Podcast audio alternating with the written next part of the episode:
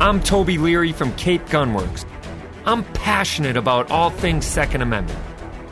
While I love to shoot, Going hot. there is so much more to guns than just pulling the trigger. A free and armed society is a responsible and self reliant one. Join us to talk all things guns, freedom, and self defense. It isn't just about being armed.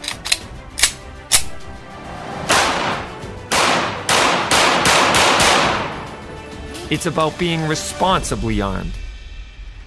So load and make ready. This is Rapid Fire.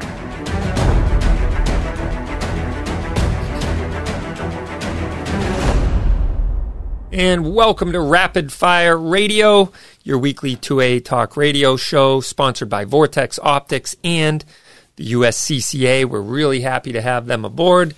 I thank them for their sponsorship of this show each and every week. Don't forget, you can follow us along live as we broadcast everywhere that you get social media. Um, except this week, YouTube decided to not play ball with us and knocked us off our ability to stream live. So go to Facebook or Rumble or Twitch and you'll be able to follow live. I know Telegram also. So it's time to maybe start making making some transitions to the alt social media sites because big tech just doesn't like gun content and they want to, you know, step on our neck and keep us down. But you can also call the show if you give us a call. Uh, the Rumble line, yeah, the Rumble line, the Rapid Fire line is 508 444 2120. That's 508 444 2120. You can call when we're live, leave a message when we're not, or shoot us a text and we'll read it on the air. Your question, but would really love it if you participate. So go to rapidfireradio.us, jump into the chat, type in your question, and we will uh, answer it live on the air whenever we go live. So, anyway, uh, hopefully, this not being available on YouTube this week doesn't mean the chat will get far less uh, questions than it usually does. Hopefully, everyone got the memo to jump over to uh, Facebook or Twitch or Rumble. Uh, I don't think the Rumble cam interacts with us as far as the uh, questions, the chat, does it? Yeah, so I won't see the. I might be able to get that up though, uh, since we have extenuating circumstances. Uh, let me go over to rumble.com and I'll follow along the chat there. So if you want to follow us, you'll be able to. So, anyway, uh, we appreciate everybody uh, who joins us each and every week and participates. You guys are awesome. Um, we try to bring out uh, the uh, good 2A content each and every week to you guys. And um, that's what we do. So we appreciate, without you guys, we're just talking to ourselves. So I appreciate that. But anyway, let's jump right into it. We had an exciting conversation yesterday on the Grace Curley show, and a lot of the uh, callers wanted to talk about David Hogue or Hogg, however you say his name. And let's just back up a little bit. This is a guy who, you know, was thrust into the mainstream media in the spotlight because he was at the Parkland High School, and there's some debate as to whether he was actually there that day. But um, if he was, you know, my heart goes out to him, um, as no one should have to live through that whole experience. And uh, that was something that, you know, if he did live through that, it, it was a, you know, terrible, terrible thing. If he's just trying to ride the coattails, that's also a terrible, terrible thing. So, um, what the bottom line is, you know, they they took him and they thrust him into the spotlight. They rehearsed his talking points. The main, mainstream media made him the golden child of the anti-gun resistance. And here's this millennial that can, you know, is the whole riding Greta Thunberg's coattails, if you will. And uh, so that was part of the uh, part of the the what do you call it? Um, the the narrative at the time was get these young people with energy and and get them involved in uh, the the the resistance to the Second Amendment. Well, anyway, fast forward to where we are now, and he has gone, you know, out on a limb many a time and made dumb and ridiculous statements. But his most recent statement was he twi- you know went on this Twitter tirade yesterday and said, uh, and I'm just going to read it. You have no right to a gun. You are not a militia. When you're talking about your Second Amendment rights, you're talking about a state's right to have what is today the National Guard. The modern interpretation of 2A is ridiculous fraud p- pushed for decades by the gun lobby. So apparently, our founders got it all wrong, and the individual right to keep and bear arms that has been affirmed by courts for decades got it all wrong. The Supreme Court got it all wrong in June. These guys are, you know, obviously just uh, trying to push an agenda. They're this is the modern interpretation by modern Supreme Court, and it's ridiculous, according to David Hogg, who um, says that you have no right. The Bill of Rights that outlines your rights, you know, First Amendment, Fourth Amendment, Fifth Amendment, there's an asterisk on the Second Amendment, and that is it's not your rights, it's the state right to have a National Guard. And you aren't the militia, says David. So, um, therefore, you know, you don't have any right to the to the to keep and bear arms, and that's a modern interpretation. The that one we just skip right over. It doesn't pertain to you, the individual, as affirmed by Supreme Court for the last 200 years. It basically just it's states' rights to assemble a national guard or a militia. Well, I find it funny that the Bill of Rights that outlines individual freedom would have that asterisk without having an asterisk, and without clearly spelling out that this doesn't apply to the individual, even though if you read the Second Amendment, it's clearly the individual. Um, but Don and Stoughton points out something that's very uh, poignant of an observation, and that is no government agency ever needs to acknowledge its own right to form a paramilitary organization. That's never happened in the history of the world. Why would the government tell the people, hey, we have the right to assemble a paramilitary organization, a defense force, a police force, a military force in order to keep you safe?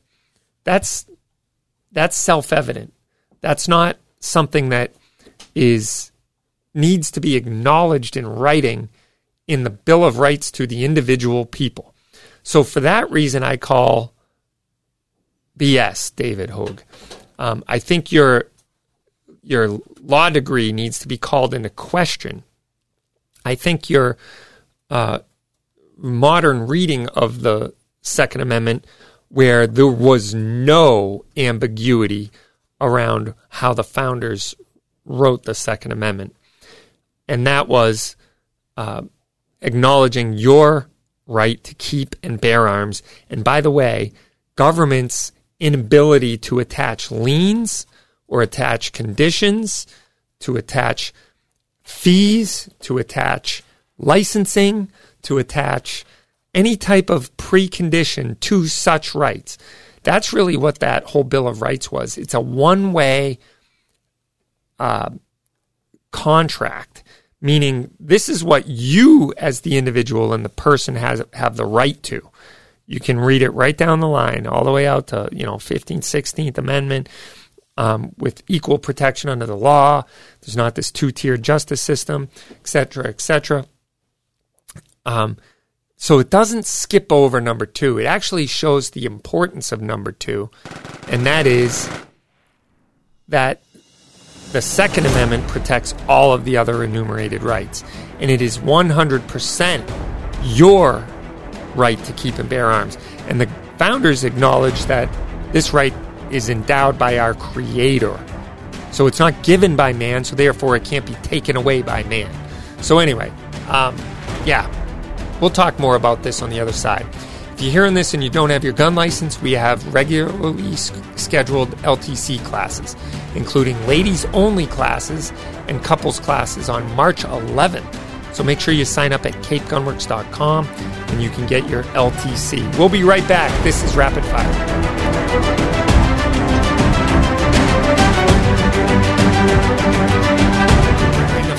For personal protection has never been more popular than it is today. The USCCA can help fortify your home, sharpen your awareness, and develop your defensive plan. Go to uscca.co forward slash rapid fire to sign up. Your family's safety and security is your responsibility. Go to uscca.co forward slash rapid fire to sign up for a USCCA membership and get special training, legal advice, and legal protection you and your family need. Vortex offers the very best optics specifically made for shooters with rugged construction designed for extreme environments. Vortex Optics build quality ensures accurate, reliable, and repeatable performance every time you squeeze the trigger. Add fully multi coated lenses and nitrogen purging, and you have a quality optic with an extremely reasonable price tag. That is the Vortex difference. Come into Cape Gunworks to see the full line of Vortex optics today.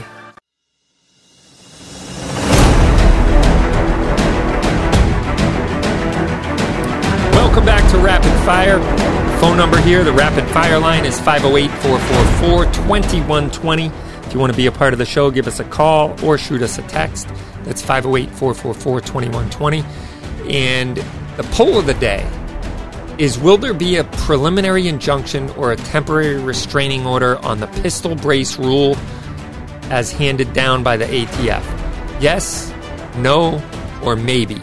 So go over to rapidfireradio.us, vote in our poll, or you can go to Twitter and search Rapid Fire Radio, all one word, vote in our poll there. And while you're there, hit the like, subscribe, share, retweet, etc., etc. Um, I'm just typing out a tweet right now that YouTube has shut us down. We can't go live. Uh, so go over to uh, Rapid Fire Radio and all the functionality of the typical chat when we go live will be available there. Uh, so, so rapidfireradio.us is where you'll be able to find us. Um, I apologize for that, but it's not our fault. It's big tech tyrants. So go vote in the poll and um, don't forget we have a discount code every week for those of you that are playing along at home. Uh, this week's code is Python, P Y T H O N. Maybe that's because we have a cool Colt Python in stock. I don't know. But that's the code of the week. So that's super secret squirrel stuff. It's just between you and I. Um, you know, your secret safe. Uh, your secret is safe with me, right? uh, but no, that's for the, our listeners on the radio and on the podcast, and also on the uh, live stream. So we appreciate everybody who listens every week. Because if it wasn't for you, I'm just talking to myself. So uh, that that raises some eyebrows from time to time when I'm just talking to myself. So I appreciate everyone who listens each and every week. Guess what? We're actually getting the Second Amendment message out there. That's one thing that is happening. You guys liking, subscribing, sharing, and commenting on all of our content on social media is getting the message out, and that's why they shut us down. So we have to look for alternative ways to do that. And one thing I touched on yesterday before we were on the Grace Curley show is there's also a active boycott going on, believe it or not. Um, so I've had some trolls on my Facebook page um, that are saying that they won't ever step foot in my building because we continue to advertise on the Howie Carr Radio Network, which, by the way, is one of the megaphones in New England on how we get our Second Amendment message out there. That's how we've made advocates, that's how we've made converts in the Second Amendment community, is because people have heard us on this radio show. And plus, uh, they've graciously extended us. I don't pay for that Grace Curley segment. So I'm on 2A. Uh, we have this thing called 2A uh, Second Amendment, you know, Tuesday, 2A Tuesday on the Grace Curley show every Tuesday from 2 to 3 p.m., where we take lots of phone calls. And that whole segment uh, is not something I pay for. They do it because they believe in the Second Amendment and they want to get the message out there. And so here's some trolls on the Facebook page saying, I will never support you because I don't like Howie Carr. Okay, that's fine. You don't have to support me. You can go spend your money anywhere you want. And the f- irony is, they're still going to go to the local gas station or the local grocery store, or the local hardware store, and pay money for people who have supported political parties and p- political people that they don't believe in. And they're willing to support those people with their cash and their dollars. But yet, me being an advertiser on the Howie Carr Radio Network, they will never step foot and give us a dollar. So that that's fine. I, I understand that. But what we're going to continue to do is get the Second Amendment message out there. We're going to be loud about it. We're going to make con- converts. We're going to continue to spread the 2A message. We're going to expand the tent.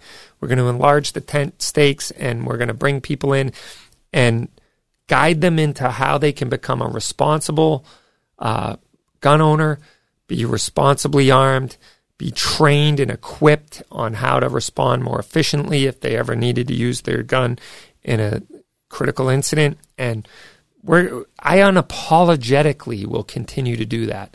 So if you don't want to spend your money with us because of that, so be it. I have no problem with that. This is a free country knock yourself out and go take your dollars elsewhere. I don't care. The bottom line is I'm not going to change what I'm doing because you don't like who I spend my money with. And that's fine. Like that's America too. Um, but that is an unfortunate situation that we have in America. Imagine, you know, this going on uh, in any other sector or any other segment. But here's people that apparently already agree with what we say about the Second Amendment, but they're not willing to financially support us because they want to bully us into who we advertise with. Even though if they had their way, our message would decrease, right? If I couldn't, if I, if I didn't advertise the way we do, our message would not get out there the way it does. But they're okay with that because they want to stand on some principle of, you know, whatever. It's just ridiculous. And that's unfortunately the the adage of gun owners against gun owners. This is nothing new. This is something that's happened and to all our new shooters out there in the gun owning gun community, I apologize in advance for what I'm about to say, but there is a certain extent of gun owners against gun owners and don't be like that guy. Don't be that guy. And um, one of these days, I'm going to actually do a video on this, but uh, you know, I can remember being at the gun clubs or whatever and shooting, and you know, you got the guy with the big, you know, hat on that comes over and says, "Oh, where'd you get that magazine? Is that a pre-ban?" You know, it's like, who are you, dude? Like, take a hike. And uh, oh, you know, when'd you get that gun? That's not on the roster. You know, it's like, hey, buddy, I'm just trying to shoot down here and have a good time. Like, kick rocks. And I wonder if he goes back into the car and calls ATF hotline and is like, "Hey, I got this guy with a pre, you know, post-ban high capacity magazine, I think, but he wouldn't tell me if it's pre-ban or where he bought it. I think he should come investigate." Uh, you know, a buddy of mine coined that phrase, "gun owners against gun owners," and it's absolutely ridiculous. Like we have enough of a fight going on against, you know, all these people. Like, uh, oh, one of the one of the uh, another clown in the in in this uh, fight, if you will, is this guy Ryan Busse who used to work for Kimber and has all of a sudden seen the light and run from the gun community and now is an anti-gunner who works for the uh, uh, I think he works for uh, Everytown or something like that. But so he posts this picture on Twitter and says, if you don't believe the gun industry is now full on supporting domestic terrorists, I give you the official Instagram post for Smith and Wesson. I mean, the Proud Boys. Here's to the gun industry sponsored seditious conspiracy. You better buckle up. Well, guess what? Because this picture of uh, this Smith and Wesson ad has Gemtech and whatnot, has the guy's wearing this brand called Perception Brand, and it has brass knuckles on the back. And Proud Boys has used this uh, brass knuckles as a symbol of their, you know, whatever their movement is. Um, now he's linking the fact that brass knuckles on Proud Boys and brass knuckles on uh, the uh, uh, perception brand equals the same thing. You know, same, same. And, you know, it's just ridiculous. It's, you want to talk about making this giant leap of logic um, and trying to make connections where there isn't any. Uh, go for it, dude. But you're you're totally beclowning yourself as uh, Bearing Arms points out. They did a really good article on this, and they gave the backstory of how he once worked for the firearms industry, and now he's a crusader to basically leverage his past employment to convince people that he's you know knows all things guns, and so really he he keeps putting it out there that he's a moron.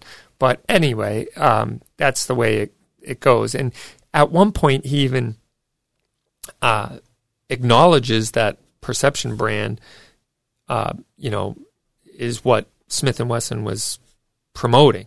Um, it doesn't it mean that they were promoting Proud Boys, but if you want to make that connection, knock yourself out. You just make a fool of yourself. And uh, so anyway, um, that's you know what we're up against as an industry is people who uh, troll, you know, legitimate gun uh, companies and want to make kind of a seditious libel claim that uh, that they're doing something that they're not the problem with all of this is I guess it's not a problem, it's a good thing, but I'm sure it's not going to affect anybody's uh, outlook on Smith and Wesson because he said so. Um, that's just what he's hoping to accomplish. I'm sure Smith and Wesson is not going to see their a precipitous dip in their sales thanks to um, Ryan Busse, who is apparently a self-proclaimed uh, insider and knows all things, um, you know, gun community now that he's decided to, that it's, you know, a, a industry that he wants to shrug off his past from. So anyway, something to look at and that the attacks come from all sides, right? They come from many different there it's a manifold effort of attacks on the second amendment community and i've said all that to say this that we just don't need it coming from within it would be awesome. The day would be wonderful when, from within the Second Amendment community, we could band together and have the same message and uh, end all in fighting. But it happens. That's the way it is. Everybody has their own opinion. Uh, and that's just the way it is. Uh, I just wish we could all at least toe the line of the Second Amendment is the right to keep and bear arms shall not be infringed. Let's start there. If we can at least all get on that same page, I'm good. Uh, that's fine. And I know not everyone's there. You know, some people like, oh yeah, I like my revolvers and my single shot rifles, but nobody needs an AR-15. Anyway, we have exciting new pistol training classes called Pistol 1 through Pistol 4. It's basically your basic class, and it continues to build basic skills all the way through Pistol 4, where we put it all together. You're working from the holster, and it's it's a defensive pistol paradigm. Sign up. We have them every Monday night. We have ladies only versions on Saturdays. So check them out on capegunworks.com. And we'll be right back. You're listening to Rapid Fire.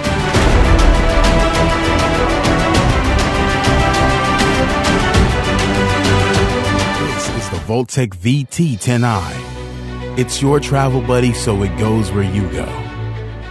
To your work, on the road, or at the range. It's the smart and rugged safe built to protect, no matter what you trust it with. We've made sure every inch of your safe is built to the highest possible standards. Security is at the forefront of our thoughts, so no unwanted guest. The VT10i provides multiple quick and simple access points, including high resolution biometrics, backlit numeric keys, keyed entry, and even your smartphone for remote access. The two-point anti-impact latches keep your safe strong. And Vaultek lithium-ion battery charges in just 2.5 hours and lasts up to six months. So it won't let you down. There's a reason we're the number one rated biometric safe. Get yours at VaultekSafe.com and find us online at Facebook.com slash VaultekSafe.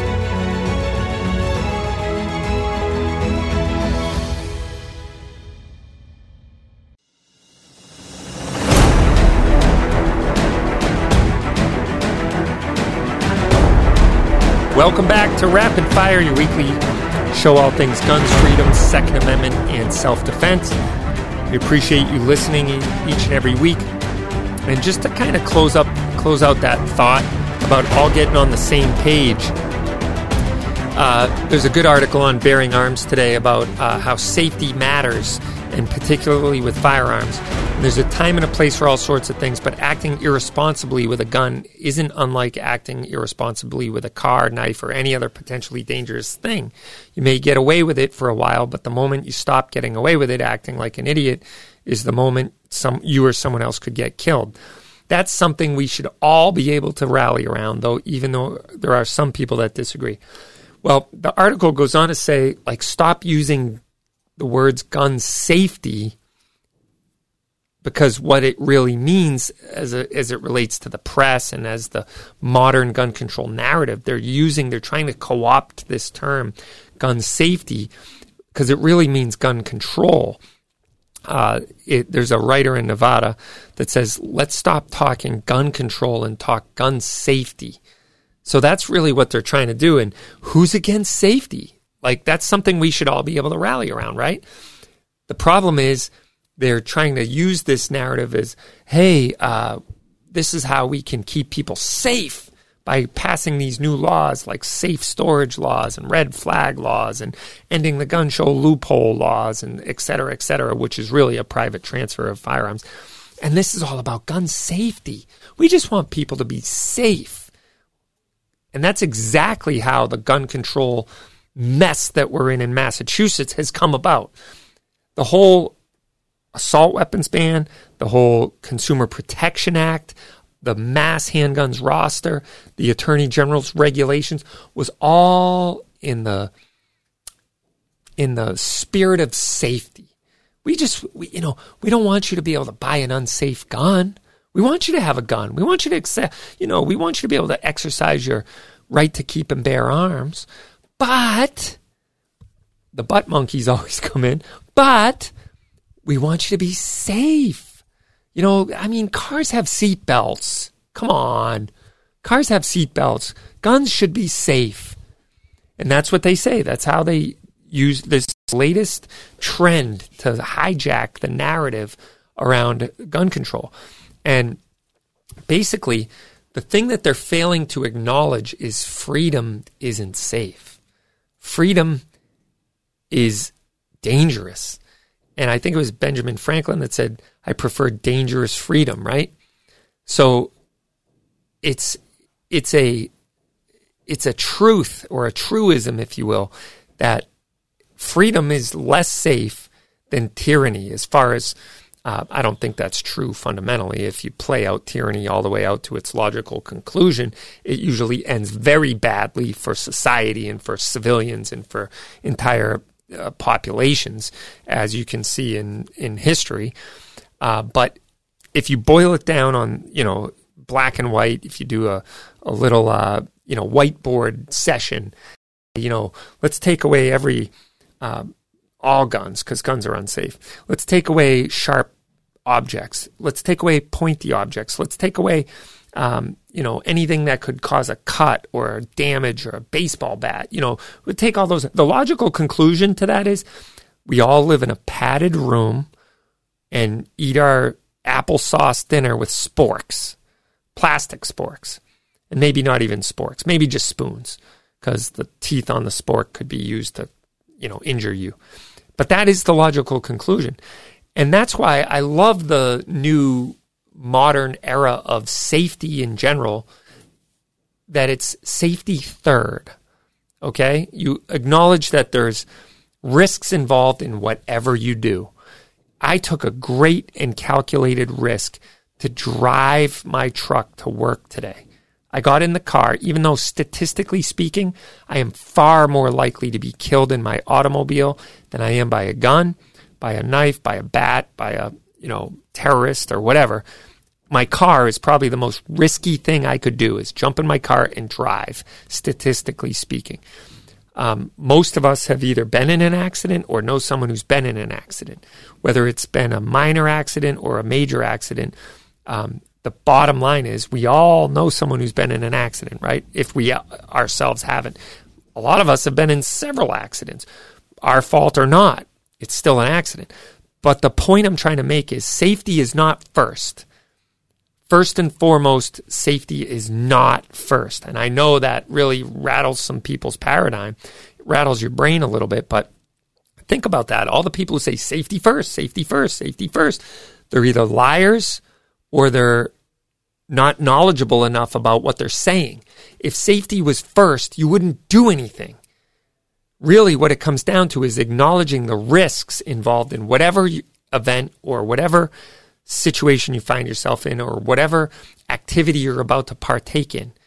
I come from a woodworking background. If we said safety first, we would never use a machine. We would never use a hand tool. We would never use a power tool. We would never use a table saw. We would never use a shaper. These are tools that cause great bodily injury if, you know, something goes wrong.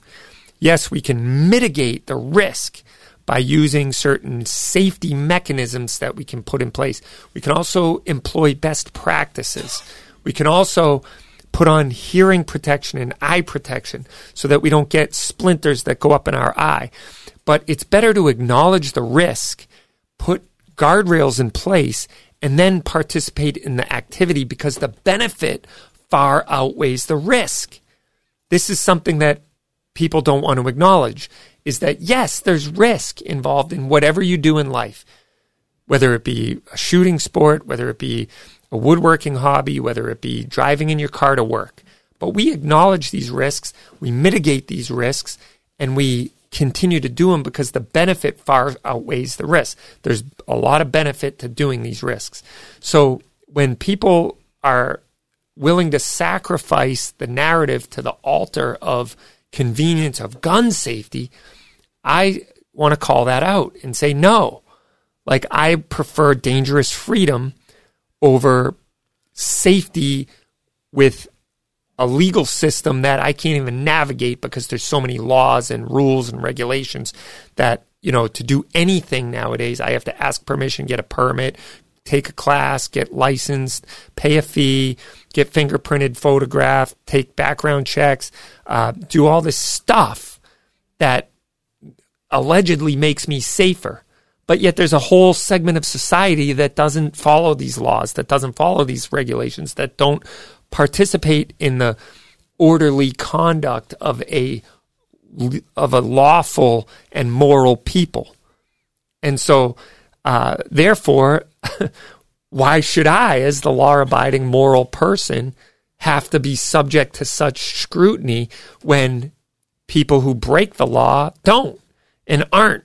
And to make matters worse, when they do break the law and when they do violate, uh, you know, a, a moral and lawful society, and they violate these things and they injure or harm or uh, create uh, a situation that is not pleasing to society, what does our government do? The very people who try to dictate to us what rights we have and don't have.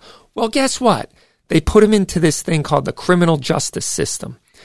And they have this revolving door of justice, quote unquote, where they continually offend and reoffend and then get back out on their personal recognizance. They pay a fine, they pay a fee, they do some probation, they do some time, and yet they have proven themselves time and time and time again to be a unproductive member of society that is willing to commit violence upon the least suspecting uh, of our population, and they just go right back into the revolving door justice system. But tell me what you think. How am I off on this? Caller text 508 444 2120. And by the way, this week's winner of our giveaway is Michael D. Look for an email from us is that Michael or Michelle? Michael. Okay, Michael D. Look for an email from us. You're going to get the private lesson with Glenn, uh, our senior instructor here at Cape Gunworks. So that's awesome. This week's giveaway is none other than a bulletproof can koozie can cooler. This is legit bulletproof. Some of you need this, by the way, because you know your beverages get abused. but this is a premier body armor, level two bulletproof can cooler that you're going to win if you jump on the giveaway this week. Go over to rapidfireradio.us, scroll down a bit, and enter the contest.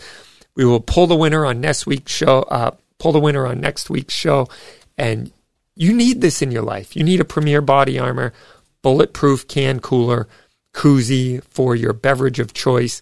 So go over to Cape Gunworks, uh, excuse me, go over to rapidfireradio.us and enter to win, and we will pull the winner on next, next week's show. Let's jump over to the chat. I know it's a little truncated and a little hamstrung this week because we cannot uh, we cannot get our YouTube feed this week thanks to big tech. Uh, we'll get this on the other side. Um, but I appreciate you guys listening in and participating in the chat. And we have exciting new pistol training series Pistol 1, 2, 3, and 4. It's a continuum of pistol training that you can get, go from nothing to carrying a gun in, in a concealed holster situation in just four easy sessions. So go over to capegunworks.com these are new classes every Monday, and we also have the ladies only classes on Saturdays. So go to capegunworks.com and get signed up. We will be right back after this. You're listening to Rapid Fire.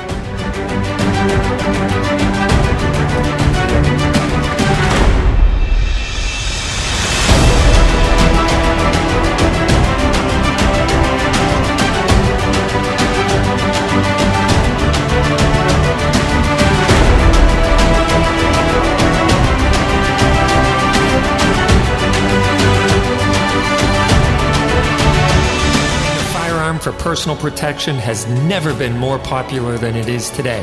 The USCCA can help fortify your home, sharpen your awareness, and develop your defensive plan. Go to uscca.co forward slash rapid fire to sign up. Your family's safety and security is your responsibility. Go to uscca.co forward slash rapid fire to sign up for a USCCA membership and get special training, legal advice, and legal protection you and your family need. Vortex offers the very best optics specifically made for shooters with rugged construction designed for extreme environments. Vortex Optics build quality ensures accurate, reliable, and repeatable performance every time you squeeze the trigger. Add fully multi coated lenses and nitrogen purging, and you have a quality optic with an extremely reasonable price tag. That is the Vortex difference. Come into Cape Gunworks to see the full line of Vortex optics today.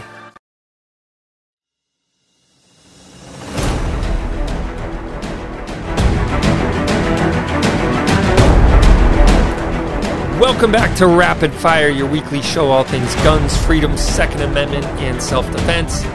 And guess what? We're going to talk about the Rapid Fire Gun of the Week. This is one of my favorite segments, and this is probably what got us taken down off of YouTube. Who knows? But uh, I'm displaying a gun in a very safe and educational manner here on the Rapid Fire line. So if you're watching on the camera, uh, you'll see it. But this week's Gun of the Week from Rapid Fire Radio is the Smith & Wesson 686 and this is a super cool gun. This one happens to be the six-shot revolver with the fluted cylinder. It's a 357 Magnum and which also shoots 38 special. Uh, so it's a super cool, classic looking stainless steel firearm. This one's six inch barrel. We have them in stock in the uh, six inch, the four inch, and I believe the three inch barrel as well. And uh, they're all the fluted cylinders. This gun is also available in the seven shot. They call it the 686 Plus, which is uh, a pretty cool little benefit to have that extra round in there to get a seven shot revolver. But just a classic gun, been around since 1981. Uh, Smith and Wesson put these into production then, and I think it's kind of neat that uh, so many guns Smith does that has one slight change becomes a different model. Uh, this one, even though it has a seven shot capacity or a fluted cylinder or a round cylinder or different barrel lengths, they're all the 686. And um, It is their uh, medium size frame, which I believe is the L frame, if I'm not mistaken. Uh, the L frame guns are their medium size revolvers, where the J frame is the small and the K frame is the large. Um, so it's a it's a pretty cool, uh, you know, just classic 357 Magnum. Uh, has adjustable rear sights. It's a double action revolver, so you get that heavy uh, double action trigger press if you just pull the trigger, or you can cock the hammer back into single action mode and get that nice light, easy trigger press. So uh, there's plenty of these floating around there in the world, in the wild. The uh, the 357 Magnums, uh, a, a round that's here to stay. It's probably one of the most iconic rounds, besides maybe the 44 Mag or the 45 Colt, if you will. Uh, but I would say it's become way more popular in this modern era of guns than either of those other uh, calibers.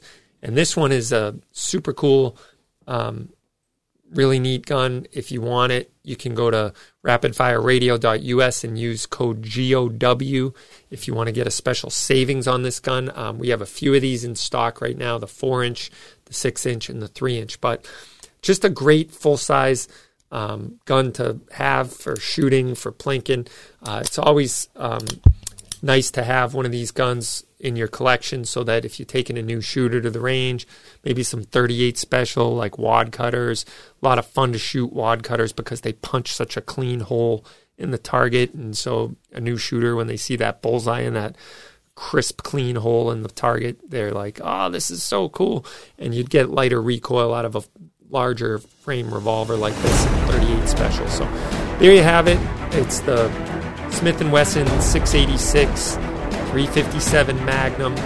And uh, we have it in several different configurations, but it's just a cool gun to have or to talk about or to, you know, look at. And come on down to Cape Gunworks if you want to see one in person. Uh, but if you want to buy one, you can always use that special GOW gun uh, code at checkout at rapidfireradio.us. So, uh, all right, we'll be right back with your chat and your questions after this. Don't go anywhere. I'm Toby Leary. This is Rapid Fire.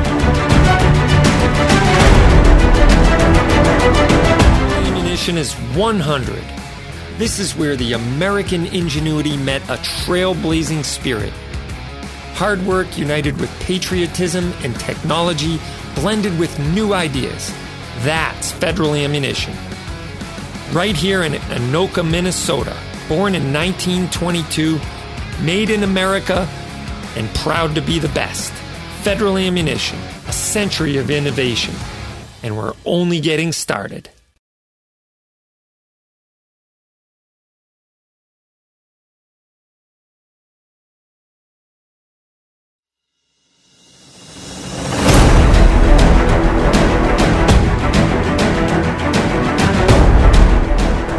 Welcome back to Rapid Fire, your weekly show, all things guns, freedom, Second Amendment, and self defense. So, I apologize for neglecting the chat, but um, here we are. And the chat is very slow today anyway because of our uh, being kicked off YouTube. So, I don't know if we'll be able to fix that or make it happen. What's that? It's not slow? Oh, all right. Well, we got looks like people have made the transition over to Twitch and Rumble and whatnot. Actually, I haven't chimed in on Rumble yet, so yeah, I don't see any comments on Rumble anyway. So, all right, but anyway, let's. Uh, uh, Bruno was saying I was sitting there on YouTube waiting, but anyway, he found us on Facebook. Uh, Mike wants to know if I can lower the trigger pull on a Shield Plus, and absolutely you can. There's a company called Apex Tactical that um, we can pop in there for you and, and get you a lighter trigger, trigger, trigger press, much smoother one as well, a much cleaner one. Uh, so that's something you could do. So yeah, no no problem at all. Um, a, com- a, bunch of people got the email that um, we're not going to be on YouTube today. So anyway, uh, that's uh, that's the way it goes. And Bruno was saying I won the Vortex binoculars last week, so he's pumped. It's he's got the big smiley face, which is awesome. And um, that's good. I'm glad you won. Uh, so let's see. Uh, what is my recommendation on my home defense pistol? For context, I've seen conflicting opinions on running a flashlight on your pistol in case you have to search throughout the house for an intruder? Uh, great question. Um, I don't necessarily. I used to put a weapons mounted light on my pistol and have since taken it off because I don't believe you should be searching through the house with your flashlight if the potential of covering um, someone innocent or a family member or someone who doesn't need to be shot with the muzzle of your gun. So that's if you think about it, the gun is now your flashlight, and so you're pointing the gun at a lot of places that don't need to be shot. I would much rather stage the gun in the holster and even pull it up slightly out of the holster so I can de- deploy the gun if I need to while I'm searching with a handheld light. Um, I'd rather keep the gun even tucked in a high ready position, maybe even a modified Sul position, which uh, the Sul position is um, like interlocked thumbs with the muzzle down at the ground. Uh, that's how the I believe it was the if it was if I'm remembering correctly, I don't remember if it was Portugal or Spain or the Brazilians that used to kind of walk through uh, some sketchy neighborhoods, if you will, with the gun deployed already, but in a locked, relaxed way, a way of you can support the gun with your support hand, elbows by your side, compressed against your chest, and you can defend the gun very well, but you can also get it into the fight uh, very quickly as well. So um, that would be a preferable way of searching for a threat in the house. However, I would also back up and say um, if your family is secure and you have everyone accounted for, um, get them into a defensive place, like maybe a staged a room that's going to be your rally point, if you will, and that you can shut the door and barricade your position and lock yourself into that spot, get 911 on the phone, and now you can defend that position. Um, in that case, I wouldn't mind having a flashlight on my gun or a weapon mounted light, if you will. Um, so, because I know everyone's accounted for. But I don't want to be looking through the house because I hear a bump in the night, only to find it's some teenage kid coming through the window when he was wasn't supposed to be out, and I'm sitting there searching for him with the muzzle of my gun. Uh, so that's you know I think one way of minimizing an unintended consequence or an unintended outcome with a firearm in your own home. Uh, so that's something to think about. Uh, so getting back to my recommendation on a home defense pistol is I like having a full size nine millimeter gun um, that I could stage in the house uh, for defensive purposes through a in a biometric safe or whatever. And I have a flashlight in the biometric safe with the defense pistol that I run. So uh, that's what I would do. But anyway, uh, something to think about um, as you you know create your home defense plan or your home defense uh, action plan, if you will. Um, let's see. Vineyard says domestic terrorists. How about BLM and so-called Antifa, which accurately should be called Ultra Fa? Yeah, there um, there are those groups that are starting to create more and more havoc in our communities. And so, yeah, hopefully, um, hopefully, as time goes on, they will be treated for how they are. And that's really all I can say about that. Um, safe from guns, not safe with guns, is their new position. Yeah, I would ex- I would exactly agree with that. G Webs. He's saying, um, you know, the new narrative, if you will, is uh, gun safety. That means they're safe from guns, not safe with guns. Because if they really cared about gun safety, they would put gun safety back in schools. I actually do remember uh, Officer Campbell coming to my elementary school and talking about firearms in my elementary class. I think it only happened maybe once, if I if I'm remembering correctly. Uh, but yeah, so that was pretty wild to have, um, you know, that happen and to think about that happening nowadays. It's it's almost a thing of the past. However, I have taught one safety class in a uh, basic LTC class in a school, and I was very nervous about that.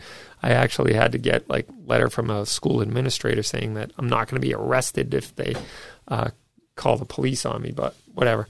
Uh, so uh, Hustle says, "Keep me safe from sugars, fats, and gluten, please."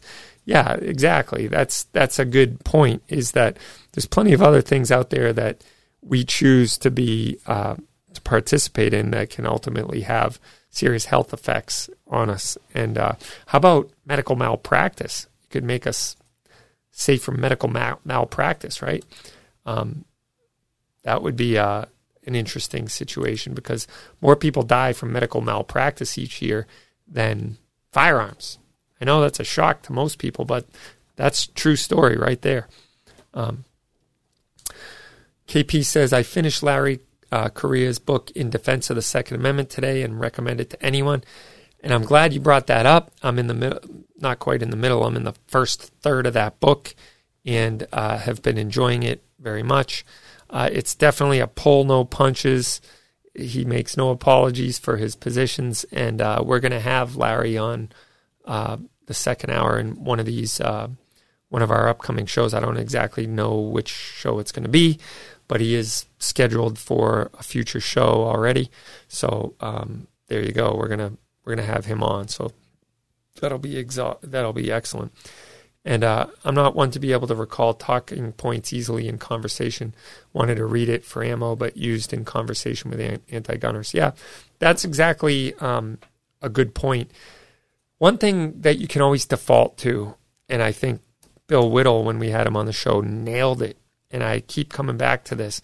And even, um, uh, you know, the book uh, "Good Gun, Bad Guy" um, was uh, was a a good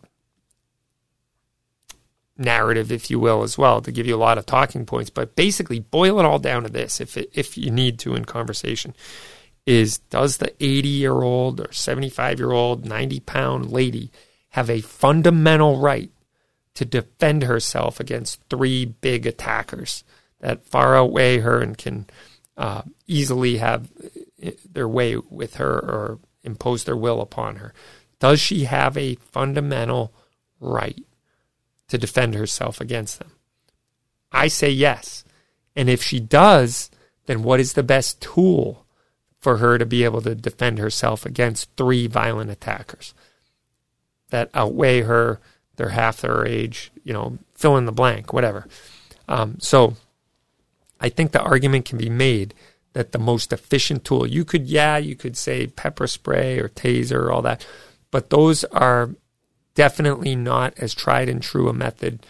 Um, there's a lot of shortcomings in both of those uh, methods that probably involve a, a larger or a higher degree of skill to be as proficient with as a firearm. And a firearm certainly needs a level of uh, skill as well, a, a, level of proficiency. But um, the the nice thing about a firearm is the mere presence of it can end a threat, and that's something I've, I've been thinking about a lot lately. Is maybe taking a segment of the show even and using it as a showcase for um, laying out positive outcomes with a firearm, where the little old lady was able to defend herself just by having a gun.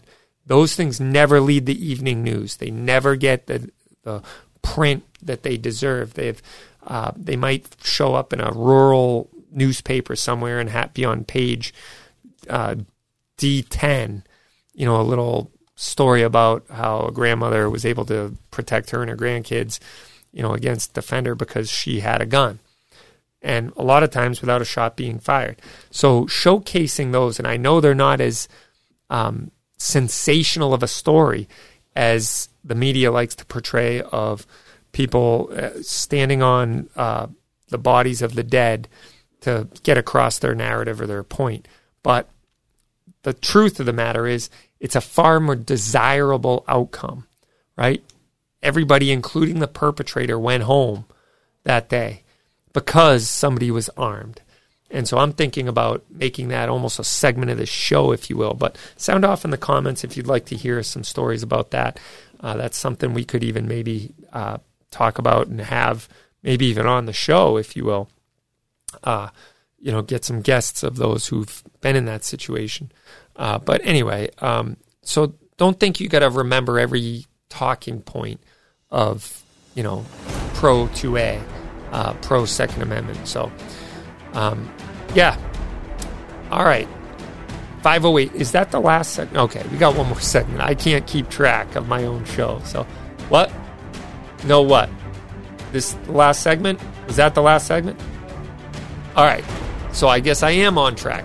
That's the end of the first hour. Holy smokes.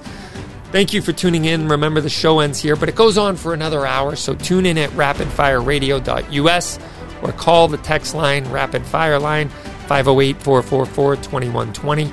Go over to rapidfireradio.us and ask some questions. Check out our online content. Like, subscribe, share, and comment on all of our social media and defeat those evil algorithms that want to shut us down. Freedom will always be on the right side of history. Stay tuned. We'll be back after this, or we'll see you next week. Thanks so much. I'm Toby Leary.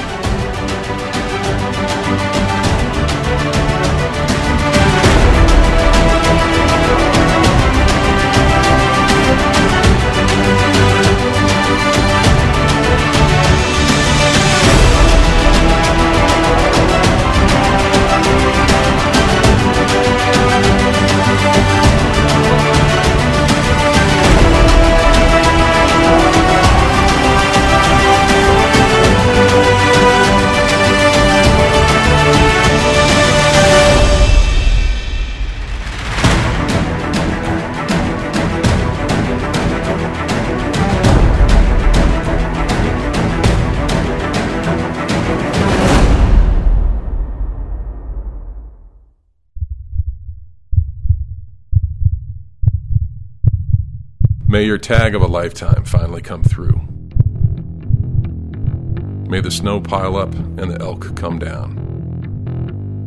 May your socks always stay dry. May the herd bull finally break from the herd. And may your aim always stay true. Welcome to the next level. Welcome to the Vortex. Once you're involved in something like this, the stress level it can tear up a family. He said he was tried in the court of public opinion before he ever stepped foot in a courtroom, but surveillance video helped shed light on what actually happened. 50 year old Ford employee Billy Cohort was charged with attempted murder for shooting his gun in the United Auto Workers 551 parking lot in June 2016.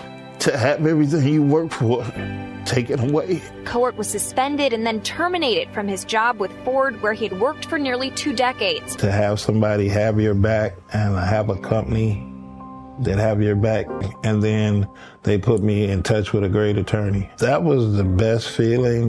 Go to uscca.com to learn more about protecting yourself and your family. Alexander Hamilton said, Those who stand for nothing will fall for anything. This is Toby from Cape Gunworks. When our founding fathers drafted the Second Amendment, there was no question of its meaning. Today, if you have questions, come to Cape Gunworks for some advice, training, or to send a few rounds downrange. We have a fully stocked pro shop with a huge selection of guns, crossbows, archery, classes, rentals, a 15 lane range, and a friendly staff. Come on down to Cape Gunworks, Airport Road, Hyannis, or capegunworks.com.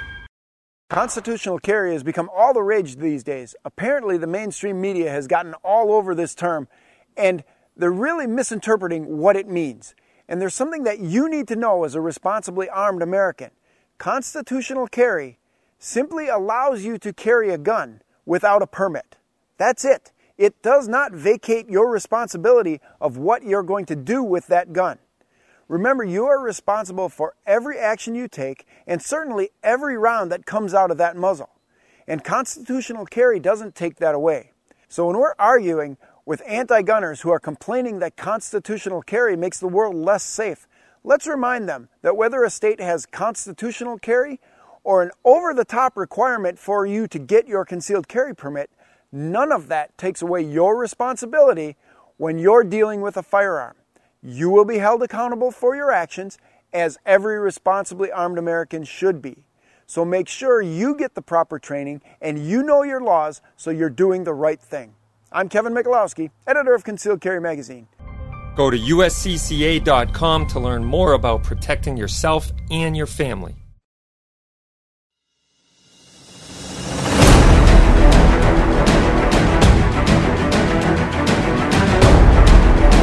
Welcome back to Rapid Fire, your weekly show all things guns, freedom, Second Amendment, and self-defense. It's a two-way talk radio show sponsored by Vortex Optics and the USCCA. So make sure you tune in each and every week at rapidfireradio.us and join the conversation. You can always call or text the Rapid Fire line 508-444-2120. That's 508-444-2120. We would love to hear from you. Either you can sound off in the comments on the live stream or you can call us or shoot us a text. Um, we appreciate you guys listening and participating. Unfortunately, there was a, an emergency that popped up with our guest, so he was unable to join us today, but we're going to try and reschedule with him. So we're going to just go through the chat. We'll also talk uh, news. So as it comes down the pipeline, so we're going to continue uh, with your comments and your uh, your you know uh, questions. So we appreciate that. So uh, one thing that came up yesterday in the Grace Curley show, and uh, I know Smeggy, one of our regulars on the chat, put in a masterfully written anecdotal uh, narrative of how the Second Amendment reads in the Constitution and clears up any ambiguity about who it applies to. And uh, he, it was his breakfast message. I'm hoping if he's here, he can drop that back into the chat because I'll read it. But basically, um, it it answers the question of who does the Second Amendment apply to in pretty obvious terms. Um, but as I mentioned in the first hour, that the Second Amendment is very clearly written for the the right of the individual. That's what the whole Bill of Rights is. And so um, to try and construe that as it's just a government organization like the National Guard or a militia is absolutely ridiculous and ludicrous because the government never acknowledges what its own capabilities are in something called the Bill of Rights it it would only uh, you know it, it does that in like the in its uh, corporate documents, if you will, but not in something that is afforded to us as our Bill of Rights. So um, there's also a really good um, thought about laws in general, and Don and Stoughton, who's a regular contributor to uh, my show, if you will, or he's a frequent flyer on the um, email that he sent emails that he sends me. Um, but he put it very eloquently in that he said all laws are revised for efficacy. Um, so if you think about it, the laws of the land are put there for a reason, and they're done and revised for efficacy, right? Um, so he goes on to say that if the laws do nothing to solve the evil that they are designed to create, then the law is useless. Useless laws are unconstitutional. So even if Massachusetts or any state could enact gun laws upon lawful citizens, the laws would have to be monitored for eff- efficacy. If the evil is not absolutely reduced, then the law is ineffective. Uh, a constitutional republic at common law, public servants are only privileged to act upon certain things, and if not specifically allowed, absolutely denied. The right to arms is not a privilege is not privileged to public servants by constitutional limitations and further denied by the Second Amendment. Remember, it goes on to say, shall not be infringed. Um, therefore, all Massachusetts gun possession laws and such acts of Congress are patently unconstitutional. This is the law.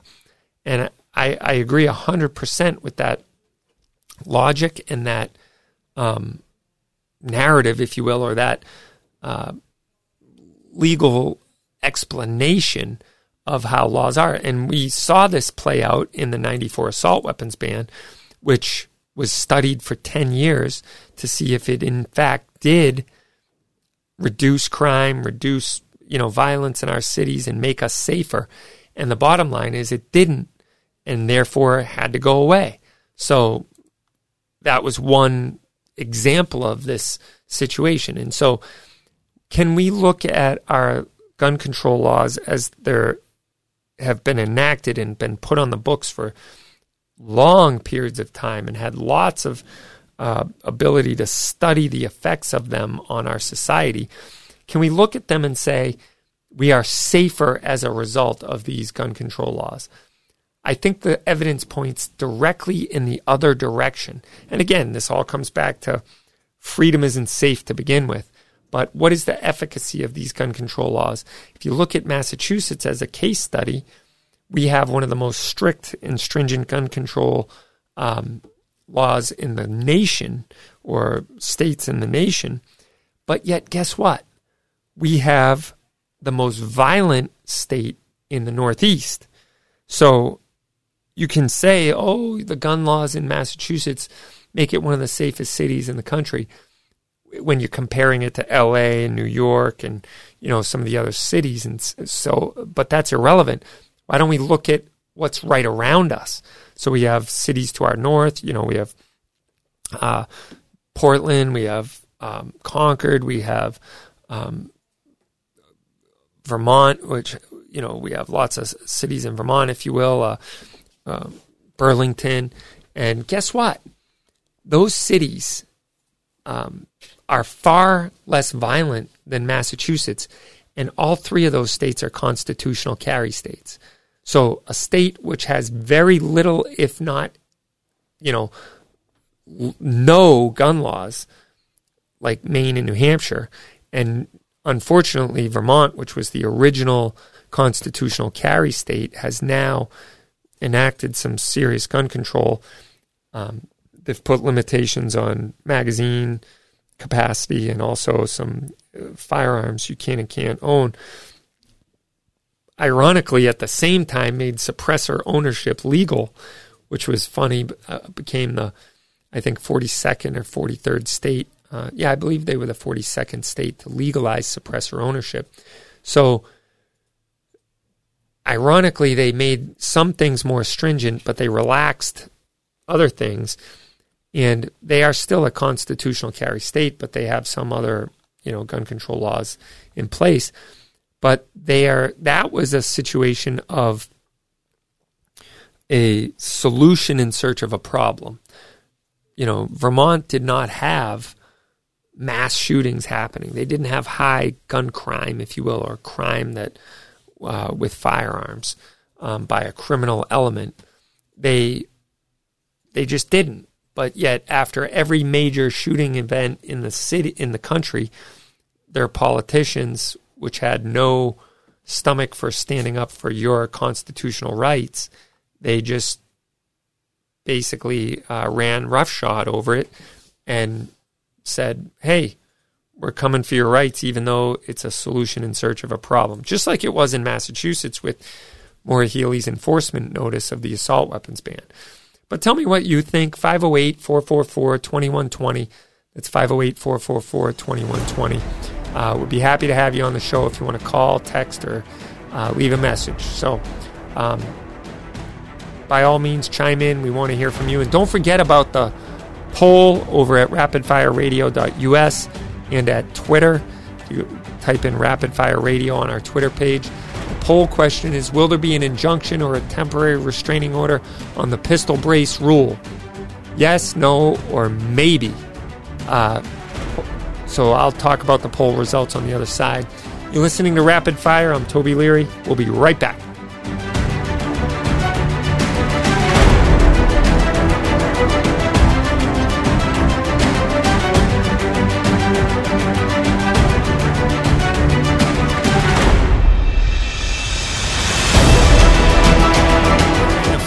for personal protection has never been more popular than it is today. USCCA can help fortify your home, sharpen your awareness, and develop your defensive plan. Go to uscca.co forward slash rapid fire to sign up. Your family's safety and security is your responsibility. Go to uscca.co forward slash rapid fire to sign up for a USCCA membership and get special training, legal advice, and legal protection you and your family need. Vortex offers the very best optics specifically made for shooters with rugged construction designed for extreme environments. Vortex Optics build quality ensures accurate, reliable, and repeatable performance every time you squeeze the trigger. Add fully multi coated lenses and nitrogen purging, and you have a quality optic with an extremely reasonable price tag. That is the Vortex difference.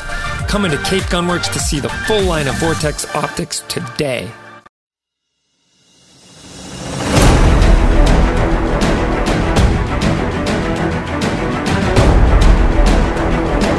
Welcome back to Rapid Fire, your weekly show about guns, freedom, Second Amendment, and self defense. The phone number here is 508 444 2120. Give us a call any time of the day or night. Or today, we got wide open phone lines because the second hour uh, we had a, an emergency happen with our scheduled guest and they were unable to be on, but we will reschedule with them. And the poll of the day is Will there be an injunction or a temporary restraining order on the pistol brace rule that is set to go into effect? Yes, no, or maybe. Uh, right now, yes is 25%, no is 25%, and 50% say maybe. Could be. But go over to rapidfireradio.us and find the poll question, or go to Twitter, Rapid Radio, all one word, and vote in our poll. Let your voice be heard. And this week's code for the website for all of our radio and podcast listeners is Python. So if you want to get a very special deal on checkout, go over to the website and type in Python. That will work uh, with any product we're selling. We also still are shipping ammo in Massachusetts. Any uh, any order over 300 bucks is free shipping. Uh, here's G Web's coming up to the plate for me. A well balanced breakfast being necessary for a healthy diet, the right to eat fruit shall not be infringed. Uh, I think it was the right of the people to eat fruit shall not be infringed. So, a well balanced breakfast, yeah. Um, so the question is uh, does the breakfast have the right to eat fruit, or does the person have the right to eat fruit. Um, and I think it's pretty clear when you say it in those terms. Um, so anyway, uh, way to put it there. I think, uh, yeah, here it is. A well-regulated breakfast being necessary to the security of a free state. The right of the people to keep and bear fruit shall not be infringed. That's not a bad way to put it either. It's a little different. I think it would be eat, but who has the right to eat the fruit it would be the people, not the uh, well regulated breakfast. That's ridiculous.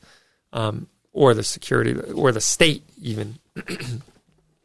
um, is Cape Gunworks able to help the AD uh, military ship personal guns to Alaska to avoid going through Canada? Absolutely, we can do that. We've shipped many guns to Canada, not a problem.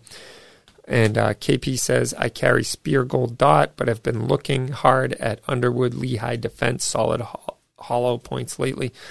Yeah, they're pretty good. They penetrate deeply and create a, this kind of vortex effect in soft tissue. So they're very uh, effective rounds and very good. I've sold them plenty of times. But along that idea is the Fort Scott Munitions tumble on impact round. I use those myself. Um, I like it. It's a solid copper bullet that tumbles once it hits soft tissue, but it's also a match grade projectile, which I really like. And it uses the first three inches to penetrate through, you know, barriers or glass or wood or whatever it is that you're shooting through, or hide or bone or whatever. You can use them for hunting applications as well. So you get a double whammy, if you will. You get a match grade projectile and uh, very effective or efficient or um, devastating uh, terminal ballistics. So that's one reason I like him uh, for that reason. So anyway, um, let's see here. Uh, yeah, that was what is the defensive nine millimeter ammo of choice. So I think I answered that with that. Uh, how many new pro 2A folks were anti-gun until they discovered they were really, really anti-rights? Yeah, that's a good point too. G Webs. Um, there's a guy who um, is a Canadian blogger that said um, if you're anti-gun, you're not technically anti-gun. You're actually pro-gun. You're just anti private ownership of guns. You would rather guns be centralized in the hands of government power because that's really what happens when you take guns away from citizens is you centralize gun ownership in the hands of uh, either militaries or police powers. And we know that has never turned out badly right in history. That's always worked out in the favor of the people right?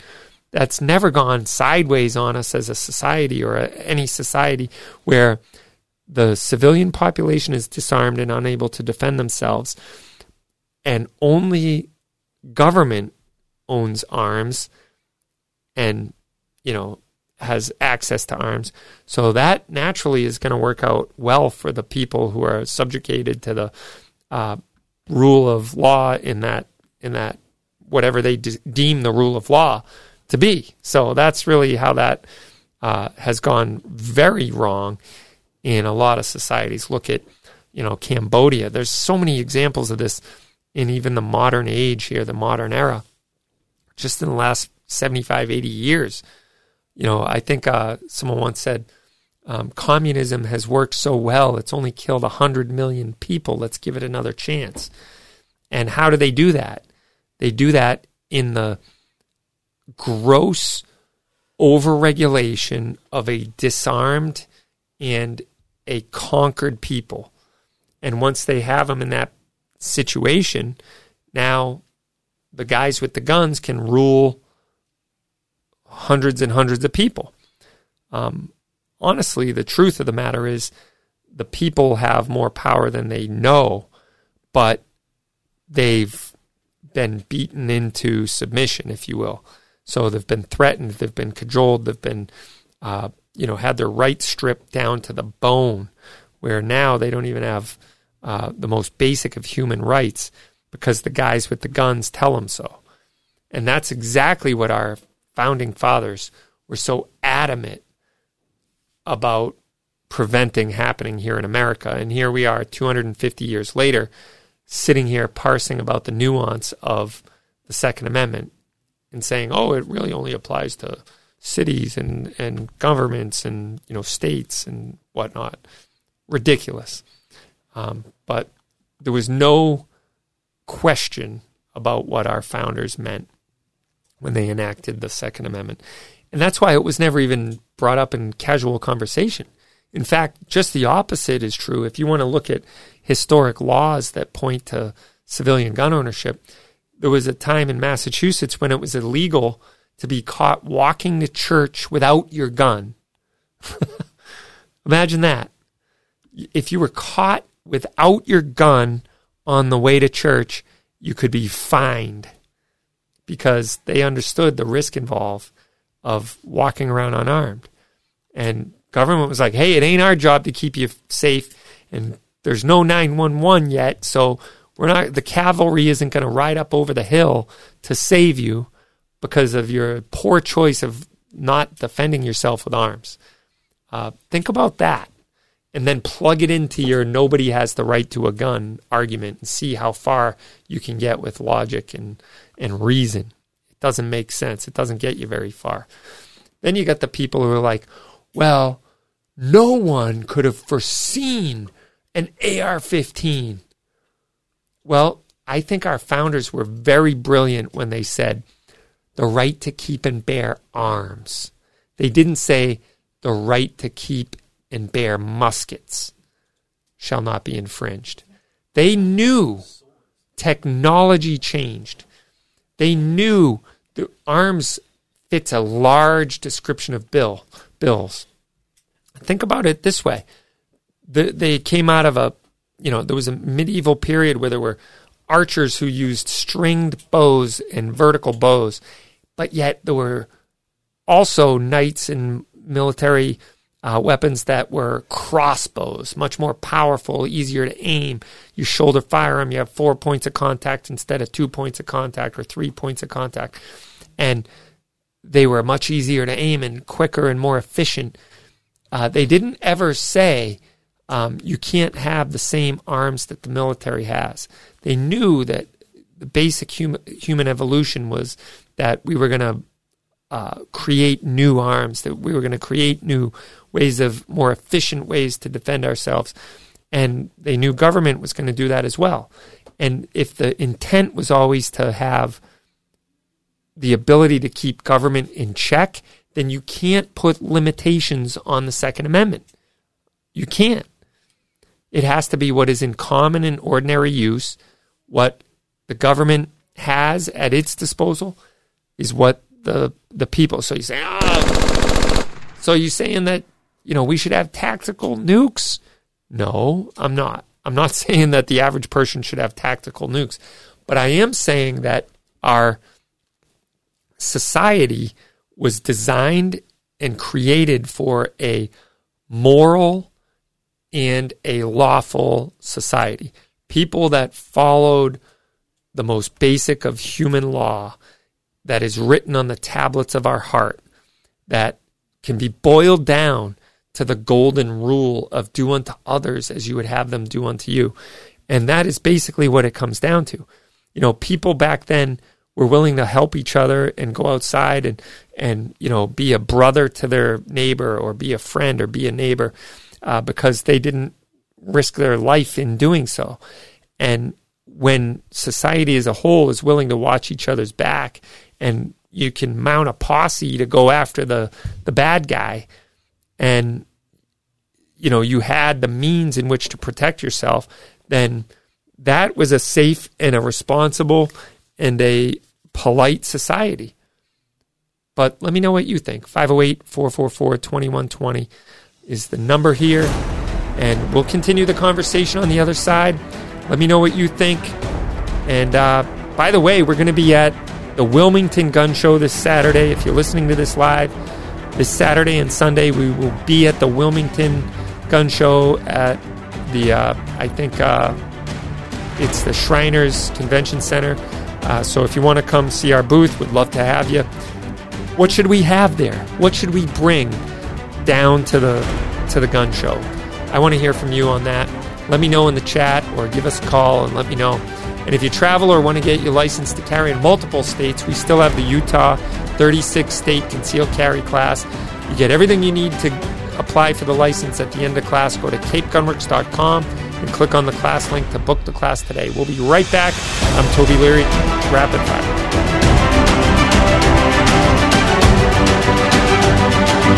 This is the Vaultek VT10i. It's your travel buddy so it goes where you go to your work, on the road, or at the range. It's the smart and rugged safe built to protect, no matter what you trust it with.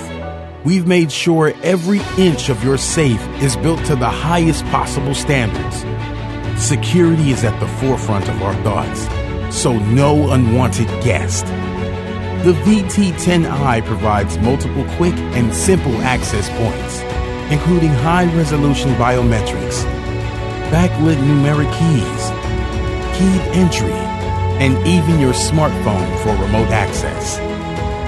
The two-point anti-impact latches keep your safe strong. And Vaultek lithium-ion battery charges in just 2.5 hours and lasts up to six months. So it won't let you down. There's a reason we're the number one rated biometric safe. Get yours at VaultekSafe.com and find us online at facebook.com slash VaultekSafe.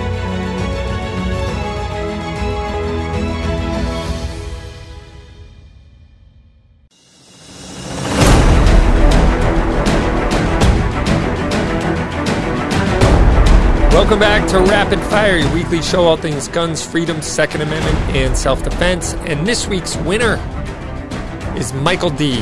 Look for an email from us. You won the private lesson with none other than the great Glenn Wilcox, one of our senior instructors here at Cape Gunworks. And you're going to get a private lesson with him. And this week we're giving away the Premier Body Armor Bulletproof Can Cooler. This will be all the hype around the pool or around the on the beach or on the boat this summer. You need your can cooler to be bulletproof. Some of you desperately need this based on uh, you know where you go and who you hang with. But all kidding aside, the Premier Body Armor. This is a level two uh, body armor. that will protect your can and keep it from sweating all over the place. So uh, keep your beverage cold in the bulletproof can cooler uh, from Premier Body Armor. We're giving it away. So go over to rapidfireradio.us and uh, scroll down and enter the giveaway.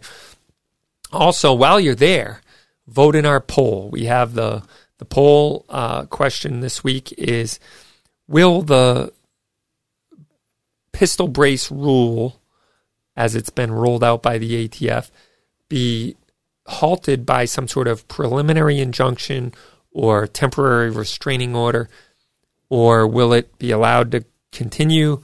That the ATF now has congressional powers to write law. Um, so it's yes, no, or maybe. And I'm going to roll over there and see what the poll results are so far. Um, and uh, but go ahead and vote. You can vote at rapidfireradio.us, or you can scroll it, go over to Twitter and type in Rapid Fire Radio, um, all one word, into the chat box, and you'll be able to find the Rapid Fire Radio. Oh no, I just lost my internet connection. Great, so that's fun. Um, but anyway, go over to Rapid Fire Radio, and you'll you'll be able to uh, vote in our poll. Hopefully, it's open and up on your up on your uh, chat, but it's it's not on mine. Twitter is gone the way of YouTube today. It's one of those days, I guess. Now it's back up. All right. All right, I'm going to read it in one sec. So, um, right now, yes is trending at 40%, no is trending at 20%, and maybe is trending at 40%. So, uh, go over to Twitter and vote or go to rapidfireradio.us. Also, um, this week's discount code on the website is Python if you want to take advantage of a special savings on your entire order, go to uh, capegunworks.com and use discount code Python at checkout. All right. Uh, is Cape Gunworks able to help? I already answered that question. Oh, yeah, I already answered that one. Sorry. Uh, I'm getting retreads posted in my face. But uh, anyway, um, from the chat line privateers were legal at the time of the Constitution. You could own cannons and your own fleet privately. Yes, good point. Um, I love. I think it was uh, after Joe. Every time Joe Biden says you couldn't own a cannon after the Second Amendment, you know, after the country was formed, uh, FPC Firearms Policy Coalition puts a uh, put out a meme and it says uh, laughs privateers secretly, you know, like they're chuckling to themselves, like they own a whole fleet of ships with cannons on them. So anyway, um, G Web says our rights may not matter to them. Our property is never going to appeal to them, but they base their opinions on misrepresentations of reality. Suicide deaths are two thirds of gun related death, yet, yet no gun control focuses on eliminating reasons or causes, only one method. I have heard stories where antis can be made aware of their false facts, and that takes the anger about guns away from them. Sometimes they become new allies. Yeah, that's a great point, uh, G Webs. And I did, I actually was in a, a dinner party this past summer where um, I was sitting, I was completely surrounded by people who were anti-gun, and they thought I was one of them.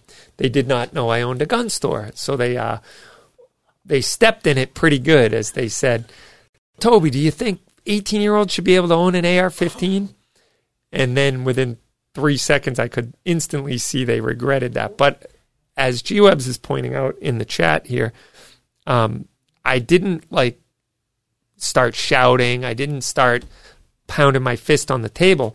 All I did was uh, begin to ask questions. And he said, you know, here that I've heard stories where antis can be made aware of their false facts um, that takes the anger about guns away from them. Sometimes they become new allies. That's exactly what happened to a couple of the people at the table. Not everyone, but a couple of people. And one who kind of led the charge of her gun control uh, vitriol towards me at first was able to be disarmed And she's, she at the end said, wow, I have never thought of it that way. And thank you for like opening my eyes to this. And no, she wasn't an old lady. She was a young. Um, no, I don't. I don't remember what the conversation, how the conversation went.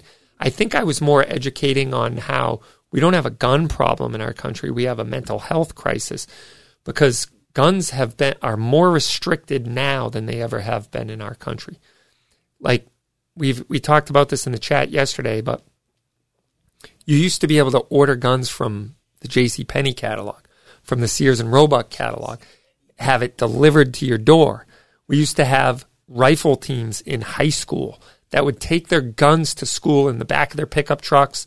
Uh, you know, I remember I still have customers that come in all the time and say, "Yeah, man, we drove to high school with the shotguns or the rifles in the in the rifle racks in the pickup truck in our unlocked car with the keys in the ignition, uh, so that we could hunt on the way home.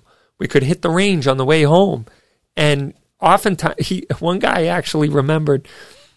Uh, telling the the school resource officer that just happened to be parked there one day. I don't think he was considered a school resource officer. He was just a police officer that was there for some other reason. That uh, he asked, "Where are you boys going?" He, "Oh, we're going duck hunting." "Oh yeah, what what do you got?" He, "Oh, I just got a brand new 12 gauge shotgun." "Oh, let me see." So they pop open the trunk of the car and they're showing the cop the 12 gauge shotgun in the trunk of the car in the school parking lot, and the guy's going, Oh, that's cool. That's great. That's awesome. Nice gun. Yeah, that's great. I wish I could join you guys, but I'm not off duty until, you know, after dark. So uh, the cop checking out the gun in the trunk of the high school parking lot in a student's car. Like that was the access to guns back then. Uh, I'm not that old, and I remember my friend having the gun cabinet in his bedroom when I was growing up. One of my best friends had the gun cabinet in his room as a young teenager. Yes, it was locked. And yes, we figured out a way to pick the lock. but guess what? The point is, access to guns has never been more restricted than it is now. So the problem isn't guns, the problem is mental health. It's uh, we do a far worse job in the mental health arena than we did in the past. Uh, you used to be able to get help for people and get them committed against their will if they were a threat to themselves or others. Now, I know those are some harsh words, but now what we do is we closed all the institutions and we dumped them out on the street, and now we call them homeless. And unfortunately, that's a sad state of affairs that we're in nowadays. Um, yeah, G Webs is saying we had guns in our rooms, no locks, um, and you know that's that's the truth of the matter. Is people don't want to acknowledge that you could be in the checkout line at the local hardware store, and there was a, a Cooper's barrel there with a bunch of Milsurp rifles that were five bucks, and while you're sitting there paying for your, you know, shovel and your, uh, your rubber gloves or your canvas gloves to go home and do some gardening, and you're looking at the Milsurps and you see one in particularly better condition than the others, you'd pull it out and go, "All right, add this to the to the bill," and they'd charge you the extra five bucks, and you'd walk out the door with that military weapon, the Milsurp, you know, 1903 or 1917 Eddystone or uh, you know whatever it was, the 1898 Krag 3040 Krag you know, those were guns that were in common and ordinary use, but they were also in great abundance because they were military weapons. They were issued by the U.S. military. And it only came a thing, became a thing of a military style assault weapon uh, now that semi automatics were created. But guess what? Semi automatics have been around for way over 100 years. Late 1800s, early 1900s. And a lot of those had a lot more firepower than the modern military quote unquote assault weapon, which shoots 5.56. Some of these were 30 odd 6 or 308 or, you know, um, some hunting caliber cartridge that were, you know, big, honking deer rounds, and they were semi-automatic, detachable mag, fed uh, weapons. Never a problem. Never a problem. I mean, yes, was crime, was there crime? Absolutely. But nobody blamed the object. They blamed the person. They said, man, that's too bad. That guy broke bad and, you know, he did something stupid. Let's prosecute him to the fullest extent of the law. That's the way it works. And that's the way it works with every other thing in society, whether it be a rope, a chain, a swimming pool, a plastic bag, duct tape, uh, you know, piano wire. We don't ban piano wire when the cabal, you know, uses it or the, the drug cartels use it for their Colombian neckties, right? All right, I digress. Don't forget to check out Date Night every Friday and Ladies Night on Thursdays, or try a range experience package. We have some exciting new range experience packages coming out, and you don't need a gun license to try out a gun like that. We will be right back. You're listening to Rapid Fire. I'm Toby Lee.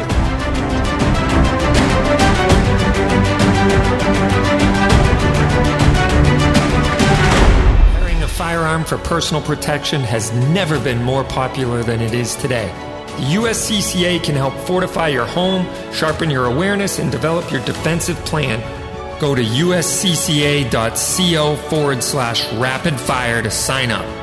Your family's safety and security is your responsibility. Go to uscca.co forward slash rapid fire to sign up for a USCCA membership and get special training, legal advice, and legal protection you and your family need. Vortex offers the very best optics specifically made for shooters with rugged construction designed for extreme environments. Vortex Optics build quality ensures accurate, reliable, and repeatable performance every time you squeeze the trigger. Add fully multi coated lenses and nitrogen purging, and you have a quality optic with an extremely reasonable price tag. That is the Vortex difference. Come into Cape Gunworks to see the full line of Vortex optics today.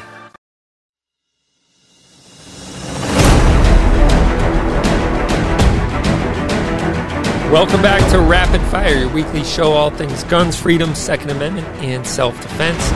And we are in the second hour. We're plodding right through with your comments and questions in the chat, and also some of my uh, hobby horses I like to jump on, namely gun control advocacy. Like I, you know, I like to uh, be an advocate for the Second Amendment. So we, we're talking some talking points. And we're going to beta test, because this is the short segment, we're going to beta test some of what I teased out there that we might actually do a whole segment on this. And I'm going to talk about um, the most recent case of, uh, well, I wouldn't say the most recent, but I would say the most widely talked about and uh, that actually hit the mainstream media. And most of you will remember this uh, back in July, but Hero armed citizen landed eight of 10 shots at 40 yards to stop a mass shooting in 15 seconds. This is from American Military News magazine. And Eli Dicken, the armed citizen who stopped a mass shooter in an Indiana mall on Sunday, was carrying a pistol under the state's recently enacted constitutional carry law, which went into effect on July 1st. Imagine that within days of that constitutional carry law going into effect. Eli Dicken was carrying this, and in just 15 seconds after the mass shooter opened fire, Dicken steadied himself on a pole and fired eight of 10 shots, striking the gunman from 40 yards away, police said. His actions were nothing short of heroic. He engaged the gunman from quite a distance with a handgun, was very proficient in that, was tactically sound as he moved in to close in on the suspect, and he was also monitoring for people to exit, motioning uh, for people to exit behind him, said Greenwood Police Chief Jim Ilson, or Ison, according to WTHR. Many people would have died last night if not for a responsible armed citizen that took action very quickly within the first two minutes of the shooting. Ison had released a public statement on Tuesday confirming Dicken had stopped the massacre just 15 seconds, not two minutes after, as first reported. Um, so that's huge. Uh, the Greenwood Police Department, I'm going to read their their statement. It says, I would like to make a correction to the statement made yesterday at 2 p.m. at press conference concerning the Greenwood Park Mall shooting. There was an error in the timeline of events, the time lapse between the moment that Jonah, uh, Jonathan, I'm not going to mention his last name, exited the restroom and began shooting, and when he was shot by the civilian Elijah Dickinson was only 15 seconds, not two minutes. The surveillance video shows the shooter exit the restroom at 5:56:48, and he was neutralized by Dicken at 557.03. This error was simply the result of misreading notes during the conference. I feel the need to correct this immediately, says Chief James Ison. He wanted to get his facts straight. So um, that's that's a great correction. Um, it goes on to say previously, uh, let's see, previously police say Dicken fired 10 shots from his handgun, that the suspect fired 22 rounds, killing three and injuring two in the mall food court Sunday night. Um, as police evacuated the mall, Dicken's girlfriend, Shay Goldman, contacted her grandmother and told her that Dicken protected her from the mass shooter. I just know when I got the phone call that she was at the mall, I was scared, she said. Grandma, I'm okay, but I'm terrified. And then she says, Grandma, what is this world coming to? And she says, I don't think I'll ever step foot in a mall again, the grandmother told WTHR. I just know that I'm so proud of him for what he did. He saved my granddaughter, and I know he did. She continued. She said on the phone when she called me, Grandma, I'm okay. Eli pushed me out of the way and told me to get down and stay down, and everybody should be proud of him for what he's done. If not, there would have been a lot more. Police said Dickens learned how to shoot from his grandfather and according to Goldman's grandmother, he also she also helped during the terrifying ordeal. Shay has been in a nursing school for two years. She said she took her coat off and put a tourniquet around it and waited. Her grandmother explained she jumped in and went into action. Yeah, it's just her adrenaline mode just to do that. I'm glad they're both okay, and I'm glad he did what he did. But we need prayers for him. He needs prayers because that to sit, take someone's life is hard. She added, just please let's pray for them. That's what this need, this world, this is what is needed to pray and pray for this world. Dicken's attorney, Guy A. Relford, said in a statement that Dickens is waiting to speak about the shooting to respect those who were killed, according to the Washington Examiner. Uh, so, yeah, that's a story that did fortunately make mainstream media, and it's a perfect example of how the armed population can do so much greater good than an armed criminal element, and it'll be, uh, you know, a, a, much better place when more people are armed in society and trained in the safe and efficient use. And we have exciting news along those lines. We have Pistol 1 through 4 happening, so you want to sign up and take that. You can become a proficient and efficient shooter yourself and follow in the footsteps of Elijah Dicken if you needed to. Hopefully, you never will, and most people will not, but it's best to be trained. So sign up at Cape Gunworks. We have every Monday class and ladies only classes on Saturday. Go to capegunworks.com. We'll be right back. This is Rapid Fire.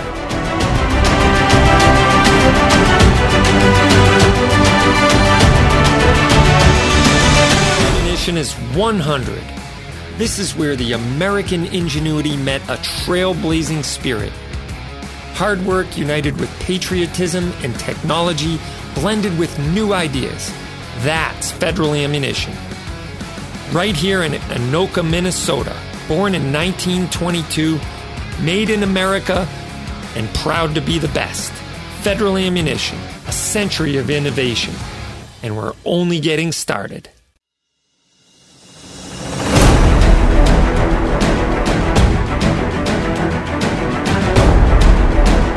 Welcome back to Rapid Fire, a weekly show, all things guns, freedom, Second Amendment, and self defense. And we're going to jump right into chat after that recap on Elijah Dickens. What do you think? Should we do that as a segment in the show and showcase when a hero has to stand in the gap and use a firearm to defend the innocent or themselves or their family, if you will? Uh, that's what makes him a hero is that he put himself in harm's way in order to um, in order to save others that he had no yeah it, he saved himself and his girlfriend but he also saved people he had no knowledge of and no one you know people he didn't even know so anyway Uh, Bad Rad says in 1975, I walked to school with a Remington 1100 in a case for ninth grade English show and tell about how to clean a shotgun. Carried my shotgun home after school. Unfathomable today.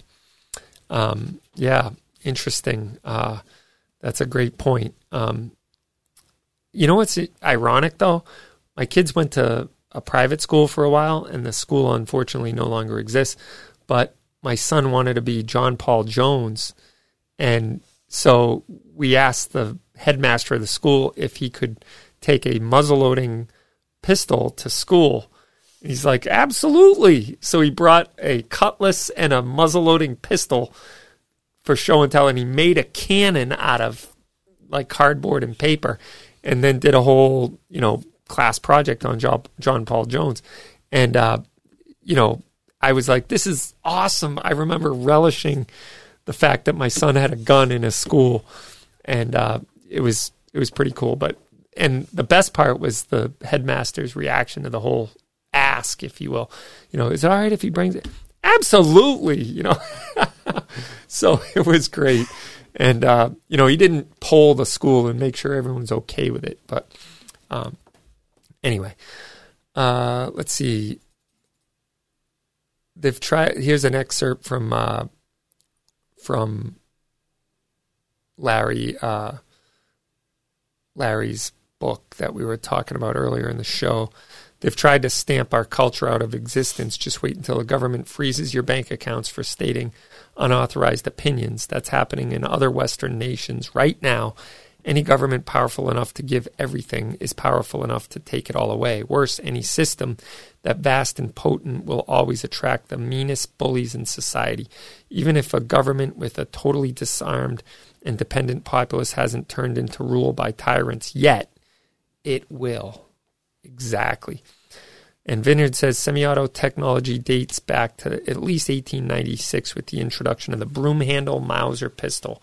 The media treats semi automatic firearms as if they were something new, when in fact they started in an era when most people were still uh, loping around on horseback.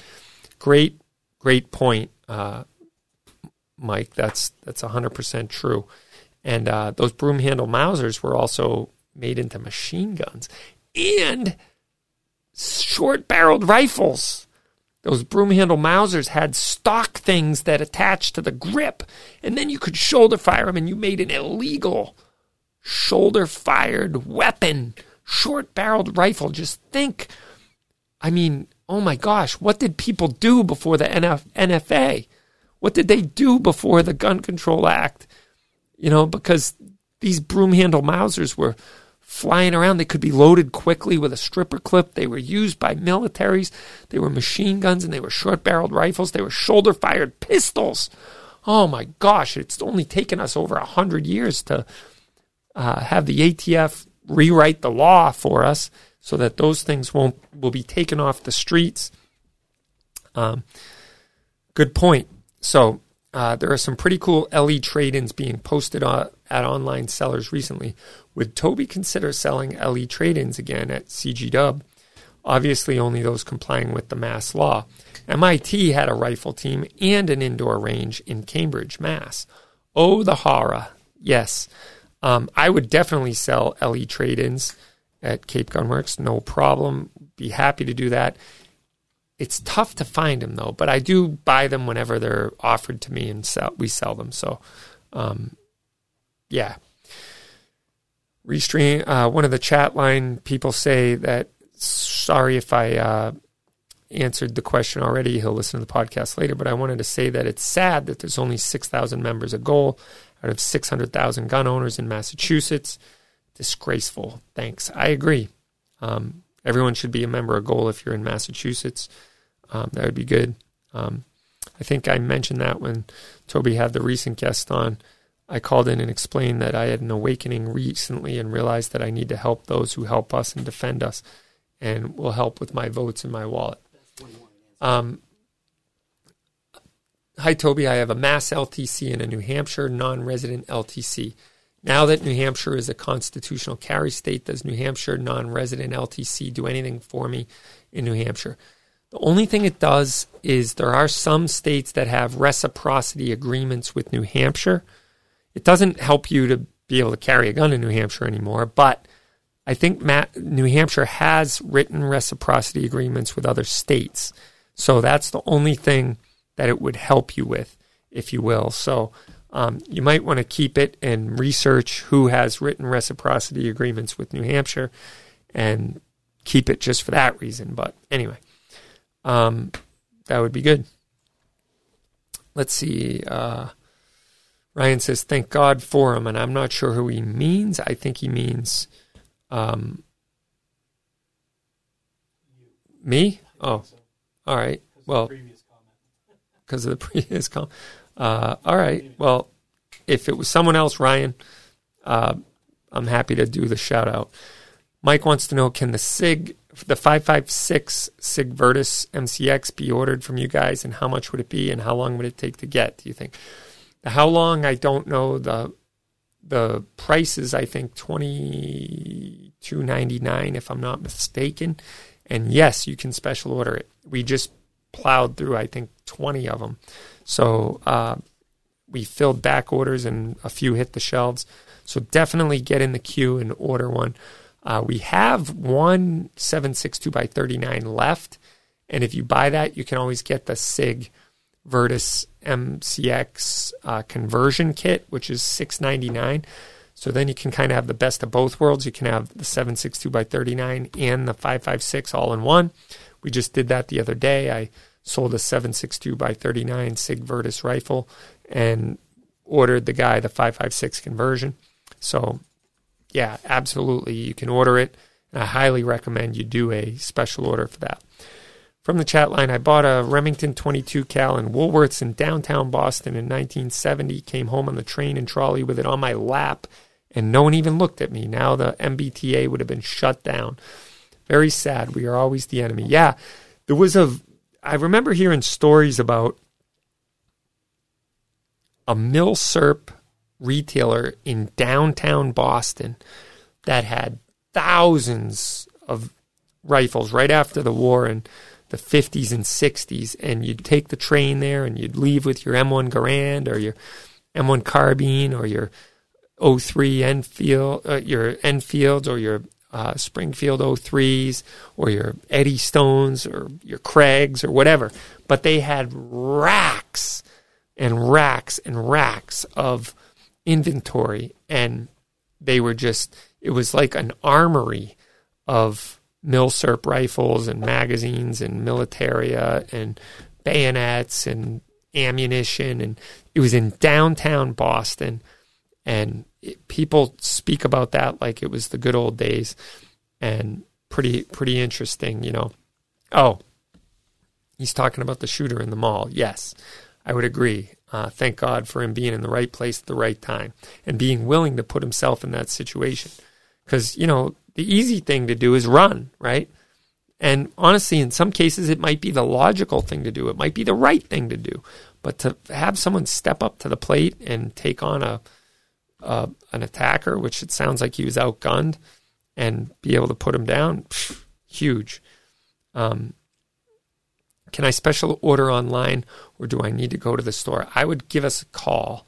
Um, the phone number is 508 771 uh, 3600 and just tell them you want to do a special order for that SIG MCX Virtus rifle. So there you go. What gun has come into Cape Gunworks that was the coolest, most interesting, and is it still at the shop? Uh, I would say the. No, that's definitely not the coolest or most interesting.